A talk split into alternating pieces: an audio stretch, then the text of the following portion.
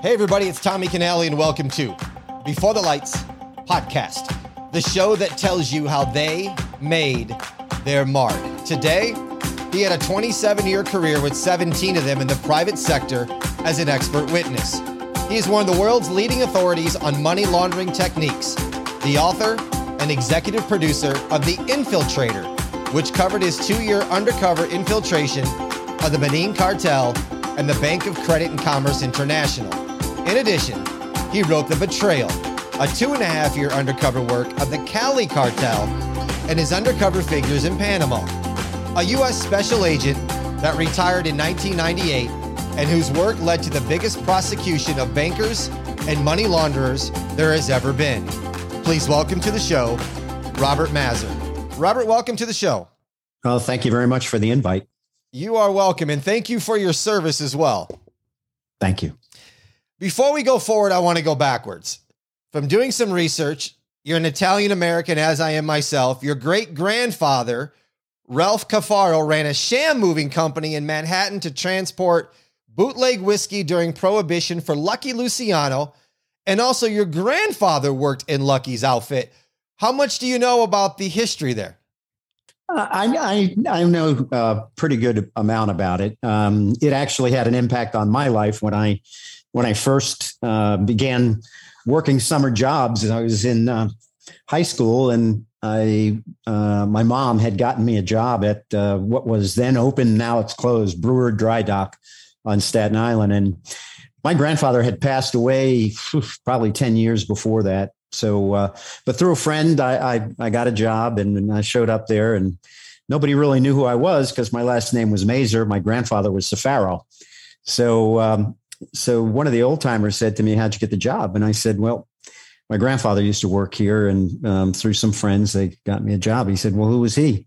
Now everybody um, in that circle had a nickname, so it was two beers. My my grandfather was two beers because every single day he would stop um, at the bar just outside of the doors at the dry dock and have two beers. So, uh, and then some probably. but anyway, but anyway, so uh, I said, well, my grandfather, he goes, who was your grandfather? I said, uh, two beers Cafaro. He goes, you'd have thought I'd mentioned George Washington or something. And um, about a, two weeks later, the, the union boss came over and he said, oh, kid, you're not shaping up today. As I was working then with the carpenters and you'd, shape up in the morning, they'd assign you to a ship and then you'd go work on the ship. So um, I said, Well, where am I going? He goes, Well, you're going to go to the, excuse my French, you're going to the shit house. And I said, Well, why, why that? And he goes, You'll, you'll find out. So I go there and uh, somebody's there and he goes to me, Listen, just hang out outside. And um, if anybody comes that you don't recognize from working here, especially if somebody looks like they're a cop, you know, just bang on the door. I had no idea what was going on. And um, so anyway, what I later found out was the bookie was in there taking numbers, and uh, so I find myself in this predicament that my mom had always, always, from the day I could first understand how to speak, said, "You're not going anywhere near any of this stuff." And um, you know, you're you're going to go to school and you're going to get an education and blah blah blah. blah. So um, so thank goodness they can't use the same guy for the lookout every day, and um, and so uh, I, I avoided those people from that point on. But uh, that was my first exposure to it, other than you know some of the things that I I saw when I was growing up. You said you got yourself in a predicament, and as we go on, listeners, you'll see that that wasn't the only time he found himself in a predicament in his lifetime. Your background includes being a finance major with accounting experience. You worked in banks and the brokerage firm. Robert, how did you get into law and undercover work? Um, by accident. I was in, in college and um, getting near, I guess I was just about getting ready to start my senior year and uh, looking for a summer job. And I went to a jobs board and there was this notice for a co-op position with then an agency then named the IRS Intelligence Division, which kind of sounds like an oxymoron, but it really did exist. And um, I didn't know what it was all about. I went for the interview and I quickly learned that these were the guys who actually worked with some of the other um, law enforcement agencies that did the follow the paper to put Al Capone away.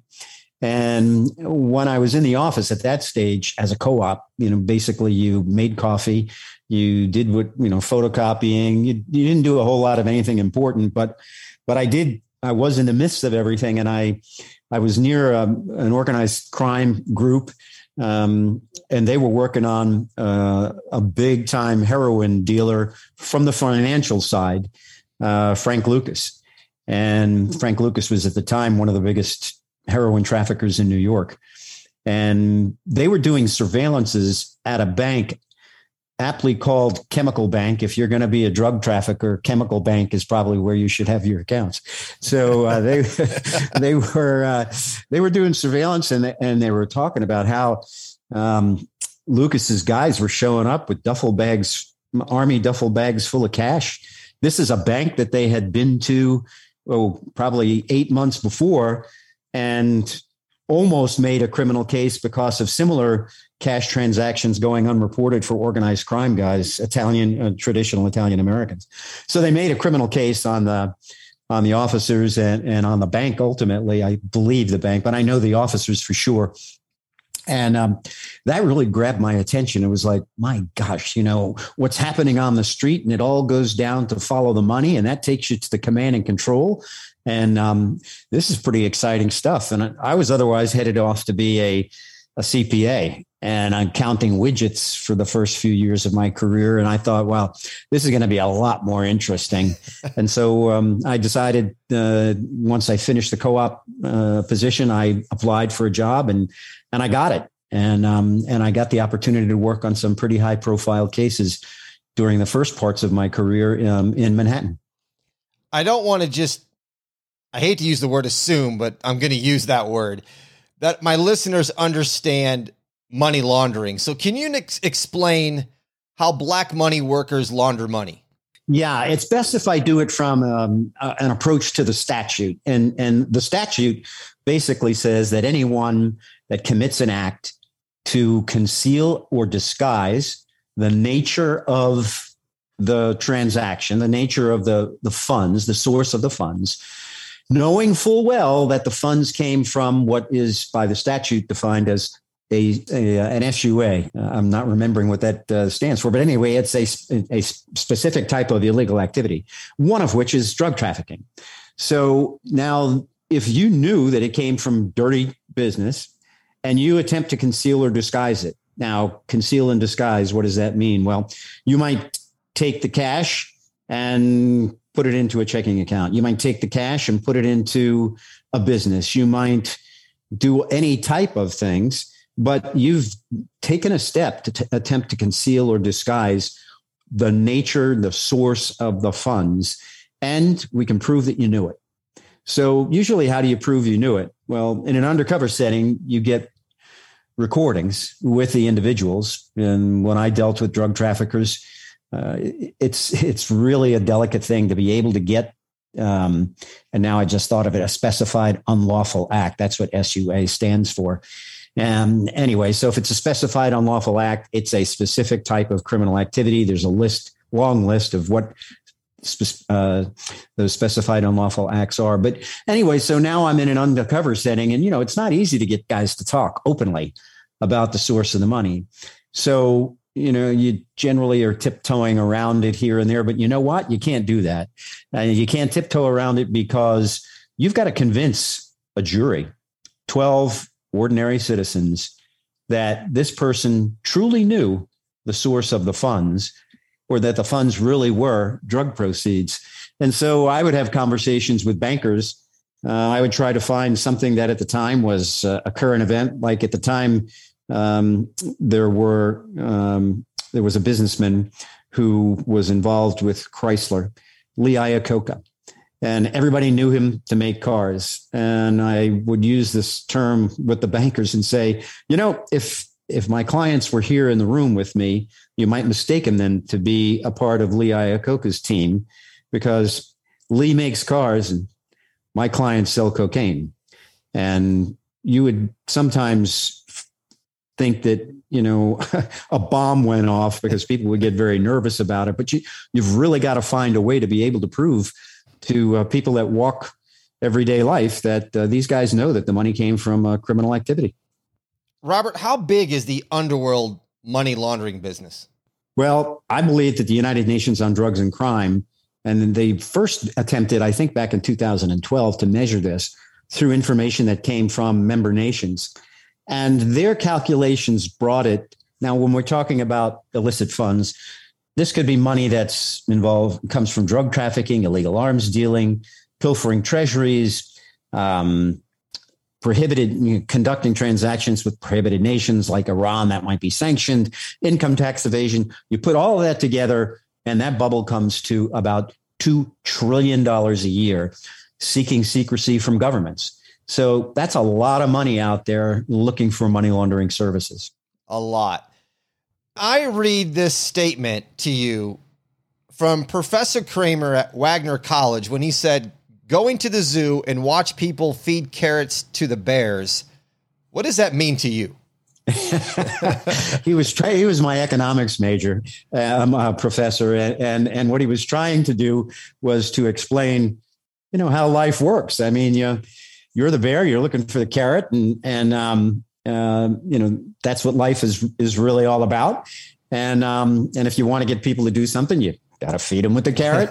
and um, he, it was his simplified way to talk about economics. And really, his the only thing I really remember, and I hate to say this about Professor Kramer because he was really a, a great professor, but but um, I distinctly remember mostly supply and demand.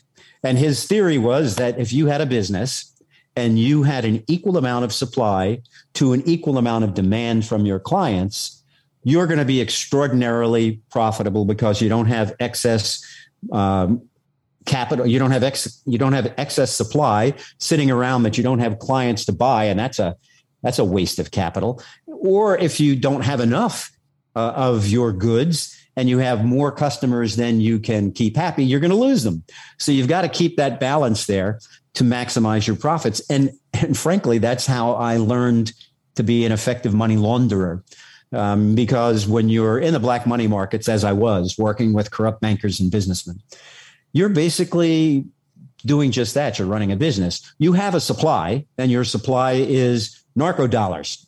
And those narco dollars um, are looking to be sold by the narcotics trafficker. Now, sometimes they may only want through brokers, they may only want to get wire transfers sent in US dollars to another part of the world. Sometimes they want more. Sometimes they want as often was the case in Colombia, they were looking to exchange sometimes the dollars for Colombian pesos. So now I've got to find people who have a demand for dollars and they've got Colombian pesos that the trafficker wants. And traditionally, those are people who suffer in governments that have oppressive capital restrictions. And in this case, they're importers, importers in Colombia who are trying to get US dollars, if they go through the official routes, it's going to cost them as much as 25% of their money just to get converted from pesos to dollars. They could come to me on the black market and I'll charge them 10%. They're saving 15%. So now I've got my demand clients. And on the other side, I got my supply clients. I got my traffickers. So the traffickers are willing to pay us as a black money market group 15% to get those Colombian pesos. At the same time, the importers are looking to, uh, they're willing to pay me 10% to get the dollars. So I'm in the middle of a million dollar swap. That's 25%. I make 250 grand on the swap. That's pretty good business. And, um, and that's what I was a part of uh, for about five years as I worked within the underworld.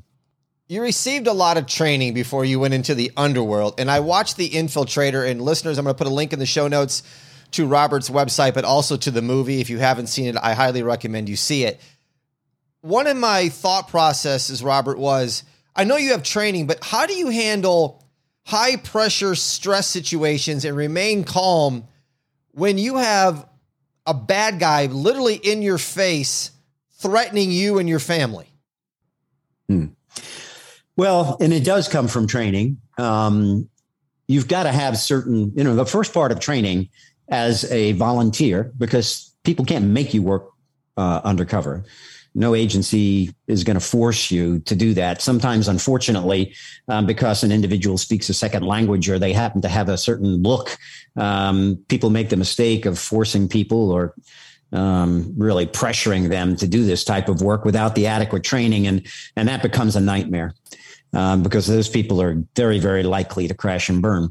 But for me, the first step, because I was blessed to be in an agency that recognized that this is a special training that needs to be done, and this is a special type of work that can really best be done by people who have a certain psychological makeup and so you take a barrage of psychological tests initially. Somehow or another, I squeaked through that, and um, and I was designated to be a, a person who was um, okay to be a, a, a, candidate to go through the undercover school. Uh, I think not to get it too complicated. I think basically what psychologists are looking for is people who see things black and white, right and wrong, not a huge amount of gray area of rationalization of why or somehow something could be potentially right, but it's not. I mean, they're not looking for they're not looking for people who are going to debate in their mind what those what right and wrong really is really is. So now I go through the undercover school, and I was blessed again with tremendous, tremendous former long-term undercover agents, the likes of Bobby Delaney, uh, New Jersey State Police. Uh, Joe Pistone, former FBI agent, the book and movie uh, Donnie Brasco is based upon um, who were part of the cadre, and psychologists as well, who were part of the cadre, who really spent weeks uh, working with us, focused on many, many different types of things that we need to know about long term undercover before we step on the stage. And one of the things that was very, very clear to me was that if I showed a fear these people that I'm dealing with are like it's it's like when you walk down a sidewalk and there's a dog that somehow I mean you're scared to death and you're probably giving off body language that's showing that you're scared. They're going to bite you. Uh, you've got to be able to control yourself because these people have a sixth sense. They will pick up on the slightest nuances, not just your body language, the words you use, how you use them, um, there's all kinds of curveballs that are being thrown at you. And, and thankfully to, to Bobby, Joe, and many other people, um, my ability to be able to handle that in a stressful situation, I think, was improved. To a certain extent, I've heard from former undercovers like Mike Levine, uh, Mike, uh, yeah, Mike Levine, who um, former DEA agent, and um, his thing is that he believes that in order to do this type of work, you have to have a sense of street. And, and I did come from an area that I think, um, you know, I didn't come up from the uh, from the Upper East Side of, of Manhattan. You know, I, I was born and raised on Staten Island, and my neighborhood was uh, was a neighborhood where there were a lot of what people would generally call knockaround guys, um, guys who would would work for different crews and you know, I didn't get near any of that stuff, but you know, I was within that bubble, and um, and I saw how they acted, and I saw what their lifestyles were about. So, and I had informants who were connected with organized crime. So, uh, another thing that really helped me is I I did law enforcement work for 14 years before I did real long term undercover, and I think that that's extraordinarily important. Uh, I had a lot of rooting uh, in the job. I knew what money laundering was all about. I wasn't a newbie on the block. Um, and another thing that I think that really helped me uh, is that I'd been at that stage married for uh, 14 years, and um, and I had two children, and I had things that were very important to me at home that kept me, I think, rooted. That um, who were luckily in an environment with a lot of my family around them and friends that were able to give them support while I was uh, not able to be around a lot. So you know, there's so many different things from so many different angles that um, that that enable you to be able to withstand this stuff a little bit better than than others. But you know what? Everybody has a good day and a bad day. And uh, there's no doubt in my mind that there was a day here and there where uh, I probably raised a few red flags, but uh, you do the best you can. Robert, you spent five years as not just undercover, but deep undercover agent for the US, the UK, France, and others, gathering evidence that resulted in the largest money laundering prosecutions in history. As an undercover, there was private jets, houses in Tampa, houses in Miami, apartment in New York. Did this lavish lifestyle attract you at all? You know, it's going to be hard for your listeners to believe this, but you have to look at, you know, what is important, what drives me. Mm. And by that time, undercover work, what drove me, information was my heroin. I had been working in undercover capacities, being able to get information that led to, you know, in four or five conversations, I get enough and we seize more than a ton of cocaine. We're seizing millions and millions of dollars left and right. I'm getting information about high, high sensitive stuff. I'm in rooms with people who are money launderers from Manuel Noriega, and I'm finding out where his millions are hidden around the world. And I'm dealing with those very same people. Um, that is what grabbed me. That's what made all the difference in the world to me. And I think because just like I hope 99.999% of the uh, law enforcement people in the world are motivated to become law enforcement officers. They become cops because they want to be part of making a difference. And I was mainlining difference doing long term undercover. Um, there's a downside to that too, uh, because information becomes addictive. Mm. And now I unless I get the next big piece of information. I mean, it's hard to get me high now. I've got to get something twice the size that I got before. so then you begin to start to take what you think are appropriate chances. And looking back on some of those risks that I took, um, there's no doubt in my mind, from a tactical standpoint, had things not gone the way that I anticipated them to go, I could have paid the ultimate price. But um, thank God, you know, for, you know, in my view, there's two main reasons that I'm getting to do this show with you. One is that there was a higher power lo- overlooking my safety. And, um, and the second is that I had the support of my best friend um, since we've been married, my wife. And um, I mean, I, I'm not a perfect husband by any means, but she meant the world to me. So did the kids, and um, and family. Uh, you know, in that order. You know, I have to say it: family, religion, um, and country are are things that are interwoven in my life. I mean, my dad was a World War II vet. He was very modest about his service but he was in most of the major campaigns uh, in Africa, in Italy, in France. Um, my mom was a civilian employee of the military. Um, my brother served in Vietnam. I saw this as my responsibility to serve my country and to do something that I also enjoyed. Your operation led to over 100 indictments and a tab of over 500 million that was paid by the Colombian drug cartel. I know you didn't get directly to Pablo Escobar, but in a sense, Robert, were you basically working for Escobar then? Oh, absolutely. I I met in um, Paris for several days with some very high level people within the cartel. One of whom um, is a lawyer. Was well, he is a lawyer, still alive, uh, by the name of Santiago Uribe, Santiago was the uh, consigliere, the principal lawyer and counselor of Pablo Escobar. And um, other people in the room dealt directly with uh, Escobar. One guy was in charge of um, acquiring the Medellin cartel's air force. Uh, he was a former commercial 747 uh, pilot. Um, and he was a very, very trusted guy who was a German Colombian whose father had migrated to Colombia after World War II. and and he spoke German, English, um, uh, Spanish, and, and a couple of other languages. And um, he was so trusted and he spoke English so well that he was designated by uh, Gerardo Moncada, my main client.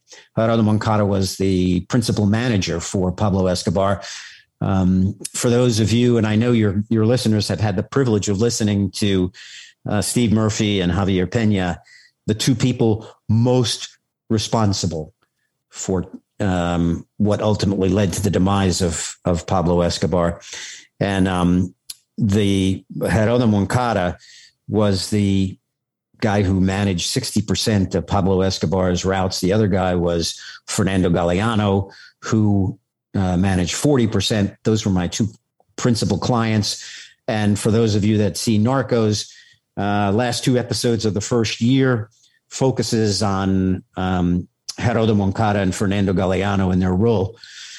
And ultimately, they uh, they made some big mistakes and um, put themselves in a position where Escobar thought that they were stealing proceeds that should have been shared with others in the cartel. And that led to them being summoned to the cathedral, the self made jail of Escobar, where they were, by the accounts of one credible person who was there, uh, hung by their feet.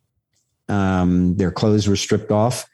Blow torches were used to melt the skin off their bodies. Then they were chopped up in smaller pieces and then burned into ash. And nobody has ever seen them again. Uh, he then went after their siblings and their co-workers in the Moncada and Galeano branches of the Medellin cartel. And uh, that started the internal cleansing by Escobar that led to those who survived um, becoming part of Los Pepes, the vigilante group that worked with the Cali cartel and certainly uh, some good reason to believe the Colombian National Police and others to uh, to track down and ultimately uh, see Pablo Escobar killed. This is my story. No symptoms to being diagnosed with colon cancer, which led to four surgeries and a 50 50 survival rate. It then spread to my liver, in which only 3% are caught in time. Now, a 1% chance it ever comes back. And I'm on the road to inspiring everyone because you have three choices live, die, or fight. Bernie Siegel said, no matter what the statistics say, there's always a way. To book me, Tommy Canale, to speak to your event or group, go to TommyCanale.com. That's TommyCanale.com. And get ready to be inspired to inspire others because you're one day away from changing your life. Click the link in the show notes. Also, part of your undercover operation, you infiltrated the Bank of Credit and Commerce International, which was the seventh largest private institution in the world. They laundered billions of dollars for drug traffickers, terrorists. Robert, how and when did you find out the BCCI was in on laundering? Uh, my uh, my message to your listeners, especially those that are cops, um, is that it, sometimes it's better to be lucky than good. um, because for me, it was luck. Uh, I was being pressured by the cartel to ultimately pay out. They knew the money laundering system I was using. Um, I had met with them at length and they understood why it was quite uh, secure. Ultimate payout to them was in the forms of wire transfers and um, checks that were US dollar uh, checks and, and uh, money wires. And these were accounts that I maintained within the borders of the United States and US institutions. And they said, listen, you know, there's a, a number of reasons that we want you to open accounts in Panama in US dollar denominations because Panama uses the US dollar as its principal currency. And so it's not uncommon to open US dollar accounts there. And of course, it was for the secrecy you know, it's it's uh, very difficult. It was virtually impossible at the time for anyone to pierce the corporate veils of secrecy of Panamanian corporations and Panamanian accounts and their bearer shares and and um and and the like. So, but what they ultimately told me was, and the other reason that we want you to open it there is because we've got Noriega in our pocket.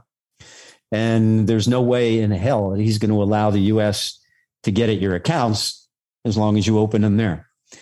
So now I got to open up an account. Traditionally, some people working undercover might turn to headquarters and say, hey, we need undercover accounts in Panama. And they in turn might go to a, say, Bank of America with branches there and go through their security and open up accounts. And I was vehemently opposed to that. My position was I've spent years putting this front together. I should do the exact same thing that anybody seeking assistance from an international bank with through their pl- private client division would do. Pick up the phone, call them, and um, explain that I need an account in Panama, and to a certain extent, explain why and see whether they'll open it up. So I'm driving down Ashley Drive in Tampa. And for those that are familiar with Brickell Avenue, it's a smaller version of Brickell. You know, every other building is a bank. And I saw this sign, big, huge gold letters, Bank of Credit and Commerce International, BCCI. And I'm not a rocket scientist, but I go, Bank of Credit and Commerce International. I bet you they have branches around the world. So, so I call them and I talked to an account relationship manager and I said, I'd like to open an account, um, but I'm going to need some assistance in Panama. Uh, do you have branches there? Yes, we do. Okay. Um, well, but before we can meet with you, we need certain things from you. We need three banking references, three business references, a copy of your resume, a resume, and copies of your bank statements to show that you have at least a million dollars in play. I had all that. So I, I, I went to the meeting with that. They looked at it, said, great. And I'm sitting there talking to the guy, and um, he was, I believe, from Guatemala. And um, so I'm talking to him, and I explain, I said, listen, all of my clients are from Medellin, Colombia. They have businesses here in the United States that generate huge amounts of capital. And it's my job to help them to very quietly move that money across borders. Um, in this instance, they have money parked in Panama. They want to buy some property here, but they don't want to do it with their accounts. So they'd like me to open up an account and I'm going to receive that money and then transfer it to the States and make close on the deal. And the guy goes, Well, do you have a need to move it in the other direction at times? And I said, Most of the time. And he said, Well, is it cash? And I said, Yeah. And he goes, only the stupid people get caught. Get yourself involved in as many cash businesses as you possibly can. We have helped people who work in the black market a lot. And we used to recommend Grand Cayman accounts, but Grand Cayman just signed a treaty with the US. I knew the treaty. It had to do with the government, US government being able to get access to bank records of account holders that had drug proceeds in them. And uh, he said, you know, Panama is where we recommend that you have it. You don't even need to go there. We've got all the paperwork right here. You just fill this out. We'll pouch it down to Panama. They'll assign a guy to manage your account, but I'll manage everything here. Um, so I did what the guy, the likes of Bobby Delaney and Joe Pistone taught me to do in the undercover training. It was what I wanted, but I didn't want to act like, you know, a kid that was reaching for an ice cream cone. So I said, you know, this is very sensitive business. And, and I looked him right in the eye and I said, uh, I don't really know you. And I kind of just stopped there for a while so he'd feel a little uncomfortable. and I said, um, we need to get to know one another better. I'll tell you what I'll do. I'll open up a US checking account and, and a CD here. Um, but I think the best thing for us to do is for us to meet mm, for lunch more casual. Let me have one of my colleagues from Medellin come here. Now, this was going to be a bad guy. It was a bad guy who was a money launderer, but he had an import export business as a cover. And I knew that that was going to, when he met that guy, that was going to ring so many of the passive reinforcement bells that, again, Bobby and Joe and others taught me. You know, if I want them to recognize that I'm dealing with the Medellin cartel out of Medellin, I can tell them that. But what better thing for them to do than to sit down with someone? And when you're a native Spanish speaker and you hear someone Spanish and they're from Medellin, they have, it's like when you run into somebody from Louisiana, you know, the Raging Cajun, you're going to be, you, you know where they're from. So this guy knew I wasn't playing games. This really was a guy from Medellin. When he gave him his business card, when they did due diligence, yeah, he had an import export company down there. So, so that's how I played it. And eventually I did open up um, accounts in Panama. And later I got lucky again because the money laundering process, which is too complicated to kind of go into right now, but it required me to sign these checks and leave everything else blank and get them to my co-conspirators down in Colombia who filled in different portions of the checks at different times. And when that happens, people make mistakes. So I got a phone call one day from the guy in Panama from BCCI, and he says, Mr. Musella, I need your help. There's mistakes on two of your accounts. One, the payee is left blank, and the other one, the amount in words and the numbers doesn't match. It says 103,000 and the other says 103,500. And I need to know who to pay on one account and how much to pay on the other. I said, well, you know, I, am going to have to call Colombia. You, I know you realize that. So let me call you back. I did. And then the guy, after I gave him the information, you know, I can almost see him leaning into the phone as he quietly said, you know, we need to meet. You're going to get caught. And I said, uh, okay. And he said, we have a much better way for you to do this.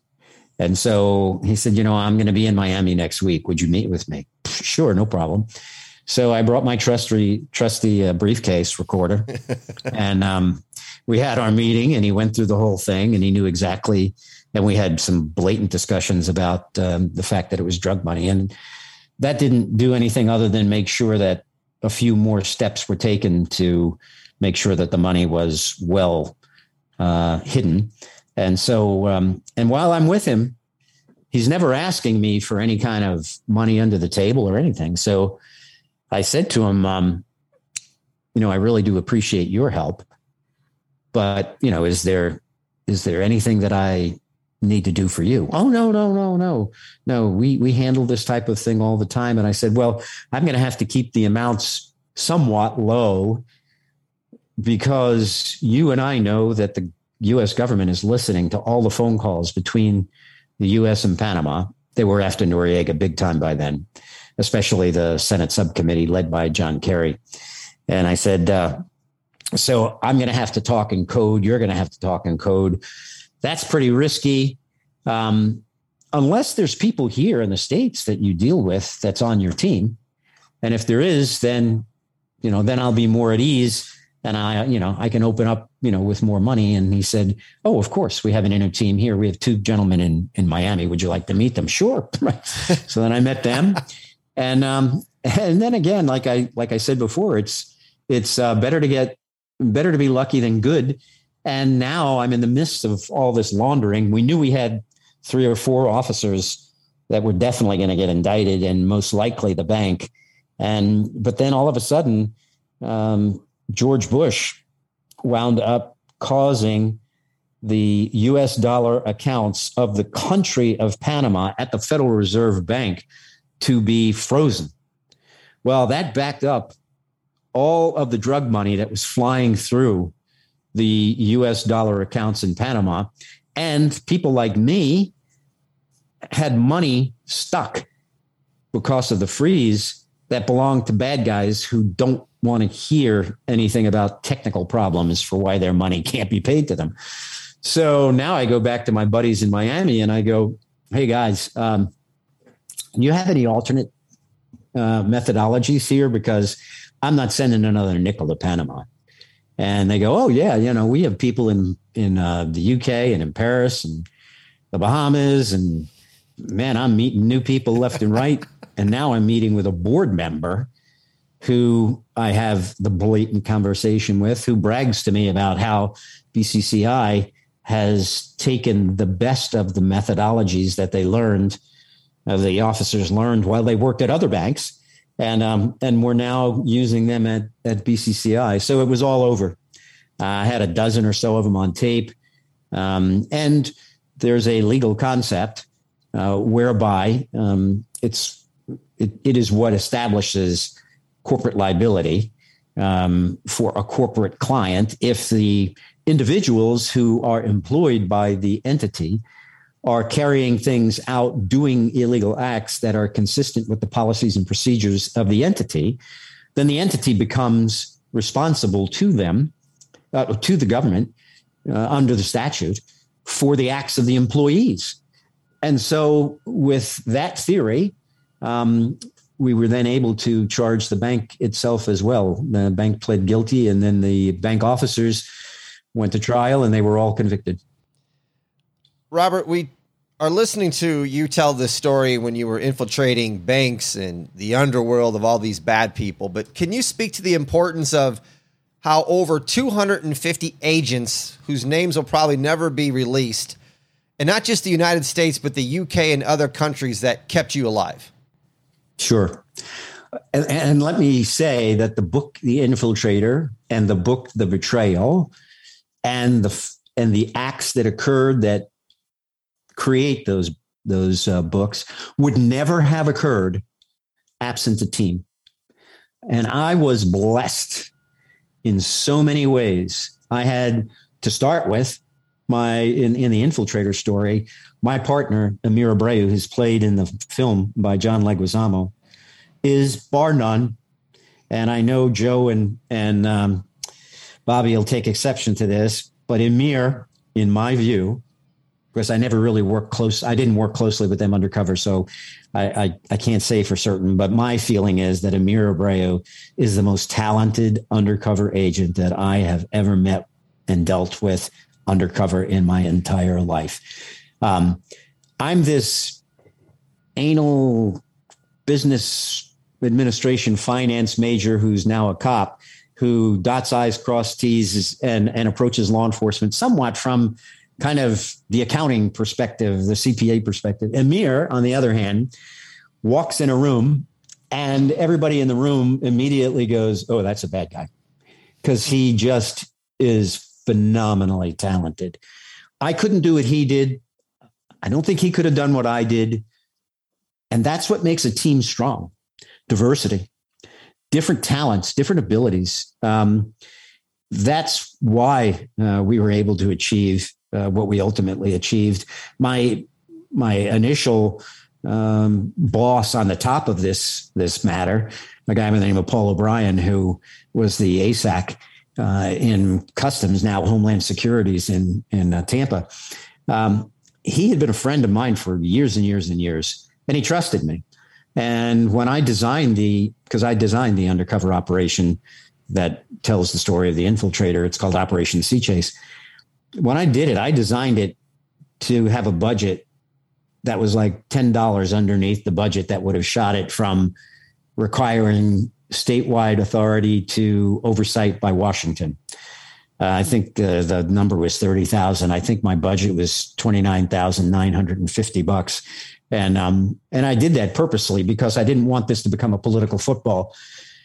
And, um, and Paul supported that. And we were able to accomplish a, a tremendous amount, I think, because we, we had control for at least uh, the first half of the operation um, through a close knit group. Another thing was a fantastic prosecutor, an agent's prosecutor, and we had him involved from day one. We didn't wait. You know, I, I, I remember I know sitting down with so many prosecutors who don't get the benefit of being involved during an investigation, and they say, you know, they referring to the case kind of as an airplane. He goes, they go, you know, I don't build them, I just fly them. Um, this this is a case where we had the prosecutor involved in building the, the case as well. Uh, Mark Jackowski, who is one of the most talented prosecutors that's ever stepped foot in a courtroom. Those are the type of just unbelievably talented team players uh, that were, were, were on our team and, and made this all possible. Unfortunately, you get betrayed by a former colleague who was actually on the payroll with the Cali cartel and compromised your identity. What I would like for you to talk to my listeners about is A, how did you know your identity was compromised? And B, how did you get out of it?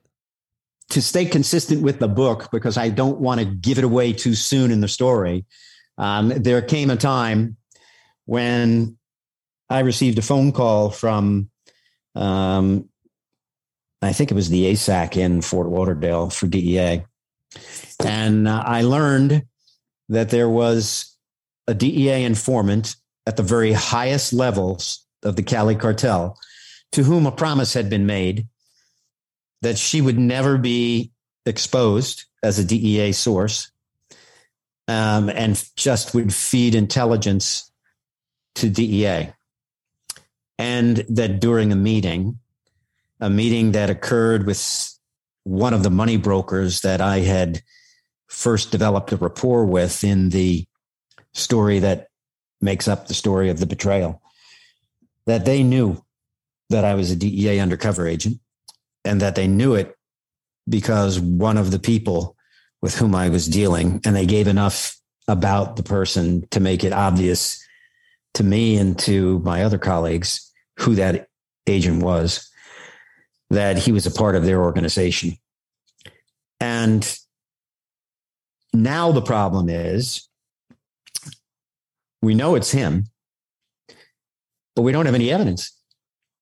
We don't have a witness. Mm.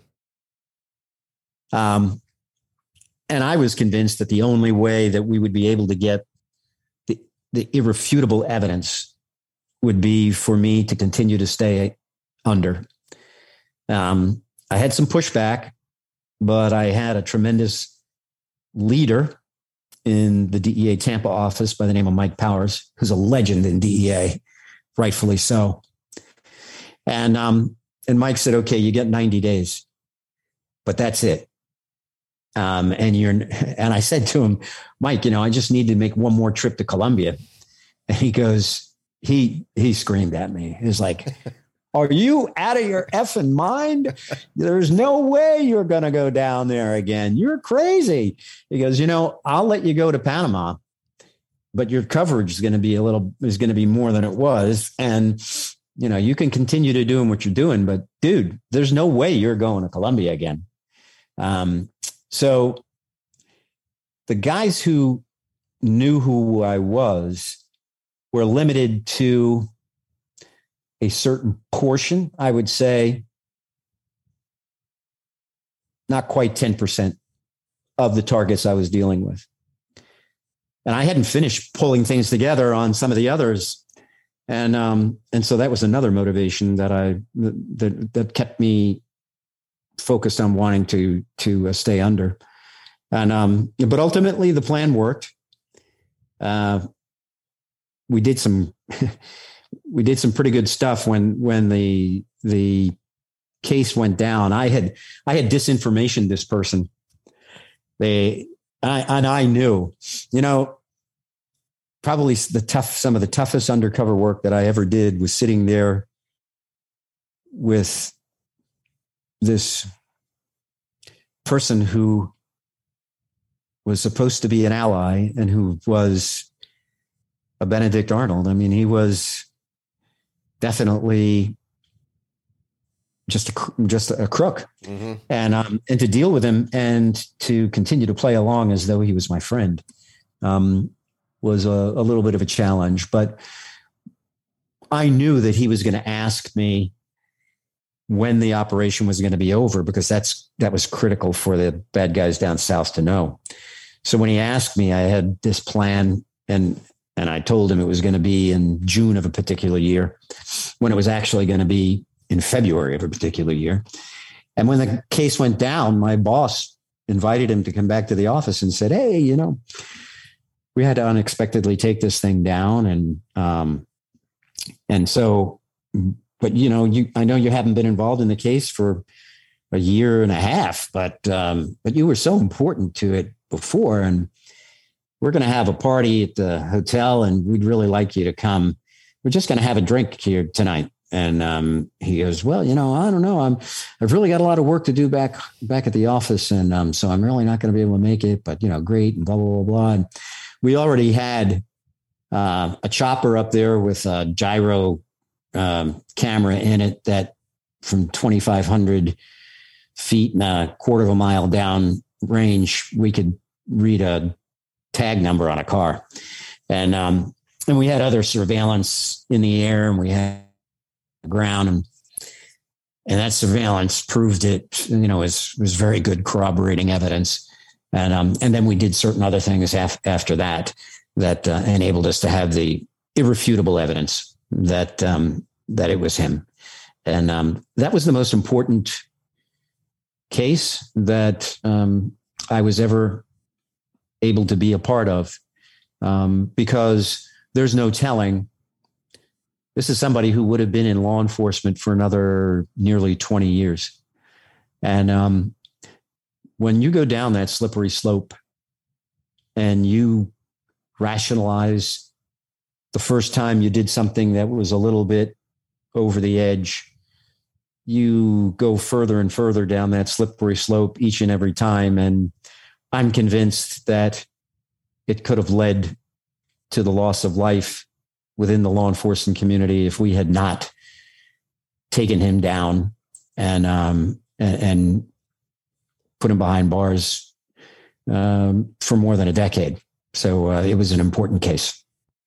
Yes, it was. Listeners, please go to the show notes. I'm going to put links where you can get your hands on both of Robert's books, The Infiltrator and The Betrayal.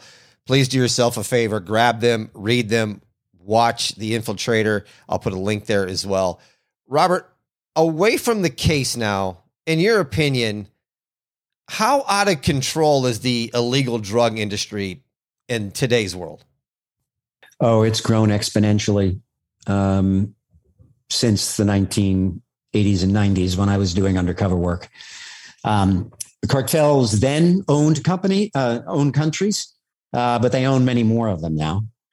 Uh, we see headlines such as at uh, the end of this year where we extradited Juan Antonio Hernandez, the president of Honduras, um, who right up until the very end of his reign as president uh, last year, um, was part of a group, including senators within Honduras and businessmen who sold the, the, their entire country to the Mexican and Colombian cartels. His brother's doing life in prison.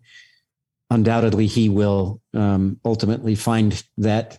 Um, last year, we also uh, indicted a guy by the name of Juan Antonio Hernandez, who at the time of his indictment was the defense minister for the entire country of Mexico, who was working hand in hand with a Mexican cartel. And unfortunately, due to the um, political pressure from the Mexican government, they suggested that they would be able to, um, in alliance with their sovereignty, bring him to justice in their country they just needed him in the evidence and they got him in the evidence. And within 30 days, their review of the evidence suggested that, uh, hey, no, no foul here. Um, and no charges were ever brought against him. And uh, I'm sure he'll never make the mistake of stepping foot into the United States again. Um, but we have to also look at horrors like the fact that last year, 107,000 residents in this country died from overdoses of fentanyl. Um, that fentanyl trafficking is not just because of the Mexican cartels or the Colombian cartels. It's an alliance. It's the end result of an alliance between the Mexican cartels, the Colombian cartels, um, terrorist groups like Al Qaeda, uh, and and in addition, Chinese triads that control the unregulated pharmaceutical companies in China that pump this garbage out. Uh, the chemicals, the precursor chemicals for methamphetamine. Um, China is a major, major player, not just in the drug trafficking world, but also in the money laundering world. And so they have this ability to get get along better than we do um, within the structure of the United Nations, the good guys, that is. Um, and and um, so many of those uh, those cartels are alive and well. I remember uh, doing work that related to Canada while I was undercover. And, you know, it's a fact that the ports in Canada are controlled by Canadian, Italian, um, or Italian Canadian uh, organized crime and the and the biker gangs that are there. They've controlled them for decades and continue to control them. Um, there is uh, there's a lot more to doing something about stopping or or minimizing this problem than there is um, what we're doing. You know what we're doing currently. But for those of you who who are looking for a light at the end of the tunnel, I must say that um, especially those cases that I mentioned with respect to Honduras and Mexico, my brothers and sisters in the Special Operations Division of DEA, and that's a small group. that's like three groups uh, within SOD that work closely with um, their counterparts in the intelligence division, the military intelligence, as well as our allies with those same functions. And um, they're doing fantastic work. But unfortunately, you know, I um, I say that every snake that we cut the head off of grows too, and um, and we've got to look ourselves in the mirror and recognize that there are things that we're not doing effectively, and we need to be brave enough to make some changes. In today's real estate market, you need to work with a real estate professional who you can trust. Amy Canale is a proud member of the Berkshire Hathaway Home Services Network in Nevada. She will provide the absolute finest service, dedication, and expertise possible, whether you want to buy, sell, or rent. Amy can help make your home ownership dreams come true. To contact Amy, call 480 685 1217, go to her website, amycanale.com, or click the link in the show notes. BS 0146092. Robert, I just want to say thank you so much for your time and coming on the show and being so open and honest about the questions I've asked. I've thoroughly enjoyed this. I hope my listeners have gotten as much out of it as I have. Just thanks so much for coming on the show. Well, thank you. It's a pleasure. Listeners, follow me on Instagram at Before the Lights Podcast. And if you'd like to get your hands on the podcast docu series that I did with Antonino D'Ambrosio in support of Native American rights of the harsh and unfair treatment of the indigenous community, go to beforethelightspod.com slash docu-series and there'll be a link in the show notes in that as well. Thank you for listening to Before the Lights. I'm Tommy Canali. And until next time, everybody, I salute a chin chin.